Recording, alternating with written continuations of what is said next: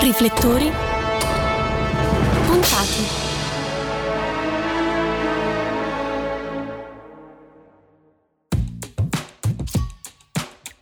Se proprio vogliamo dirla tutta, il cinema si è sempre ispirato alla letteratura. Di fronte alla traduzione del testo in immagini, il pubblico ricade sempre sulle classiche analogie e differenze, scivolando nell'eterna diatriba tra libro e film, film o libro, libro o film. Sempre meglio il libro, commenta quella fetta di spettatori ormai intrappolati nella retorica noia borghese, fermi sempre a un solo tipo di linguaggio, ovvero quello letterario. Nei casi migliori però, letteratura e cinema si contaminano, si sovrappongono. Passare dalla pagina allo schermo in una sola parola condiziona il messaggio. Ed è proprio qui, nelle pieghe, nei modi di questo condizionamento, che si annida il nostro interesse da cinefili. Ciao, io sono Mimi e oggi, in questo viaggio tra cinema e letteratura, punterò i riflettori su uno dei registi più discussi della storia del cinema. Sto parlando di Stanley Kubrick, intelligentissimo e metodico fino al morboso. La sua leggenda è alimentata da molti elementi come l'ostinata reclusione dal mondo o la fobia degli spostamenti per cui evita qualsiasi viaggio che vada oltre i 30 km.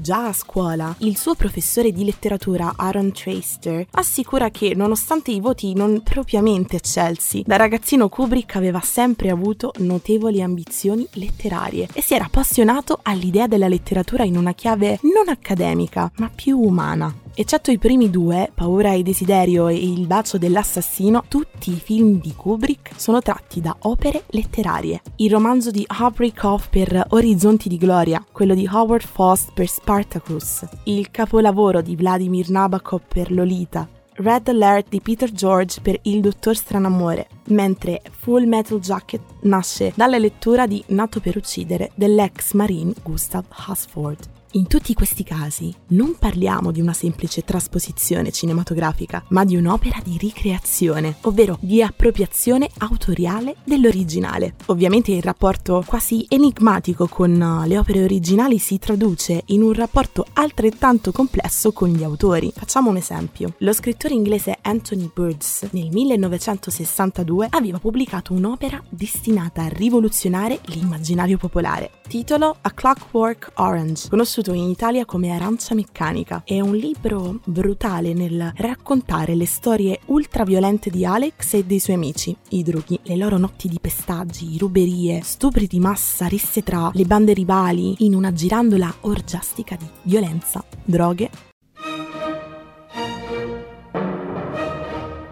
e sinfonie di Beethoven. Per lo scrittore, il fulcro del romanzo è lo scontro tra una libertà individuale senza freni e la pressione dello Stato moderno. Il problema più delicato del contrasto tra scrittore e regista e che quindi si trova ad affrontare in prima persona Kubrick è l'impossibilità di riprodurre la tecnica compositiva dell'autore. Infatti nel libro Il mondo distorto di Arancia Meccanica è espresso con un linguaggio inventato, si chiama Nadsat, è una fusione di inglese e russo. Lo scrittore infatti sfrutta tutti i meccanismi di formazione delle parole e plasma un codice che un tutt'uno con il senso dell'opera. Facciamo qualche esempio. La serata dei drughi, di amici, consiste nell'importunare una deboccia, una giovane donna, e bere un moloco, un latte, un latte modificato con droghe mescaline ed eravamo seduti nel Coroba Milk Bar, arrovellandoci il Gulliver per sapere cosa fare della serata.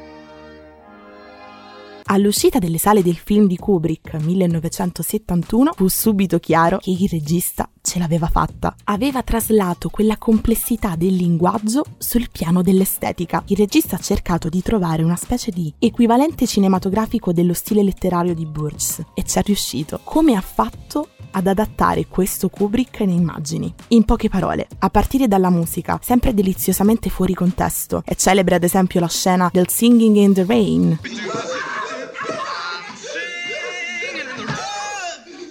singing in the rain. What a glorious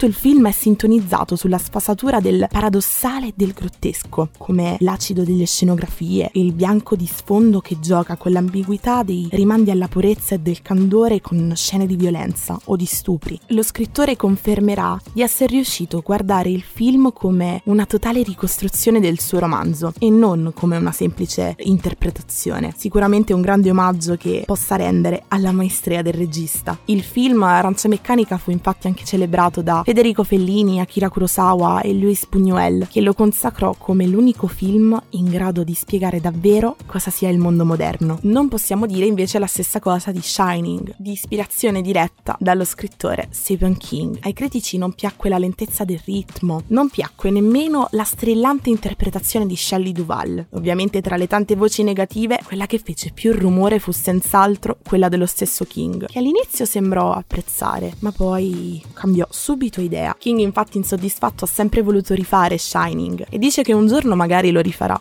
Ad ogni modo, che piaccia o meno al suo autore, non potremo più leggere il romanzo senza pensare alle iconiche e sconcertanti immagini del film.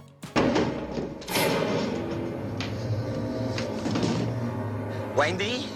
Sono a casa, amore ci sarebbero altre mille cose da dire sulla maestria di Kubrick e sulle sue reinterpretazioni, sulla sua ricreazione, la maniera in cui stravolge e guarda i romanzi da un punto di vista personalissimo. Ovviamente un riflettore puntato non basterebbe, quindi il consiglio che vi do è quello di seguire Cineuni su tutti i social per tutte le nostre rubriche di approfondimento. Parola di Mimi e di Cineuni ovviamente. Alla prossima!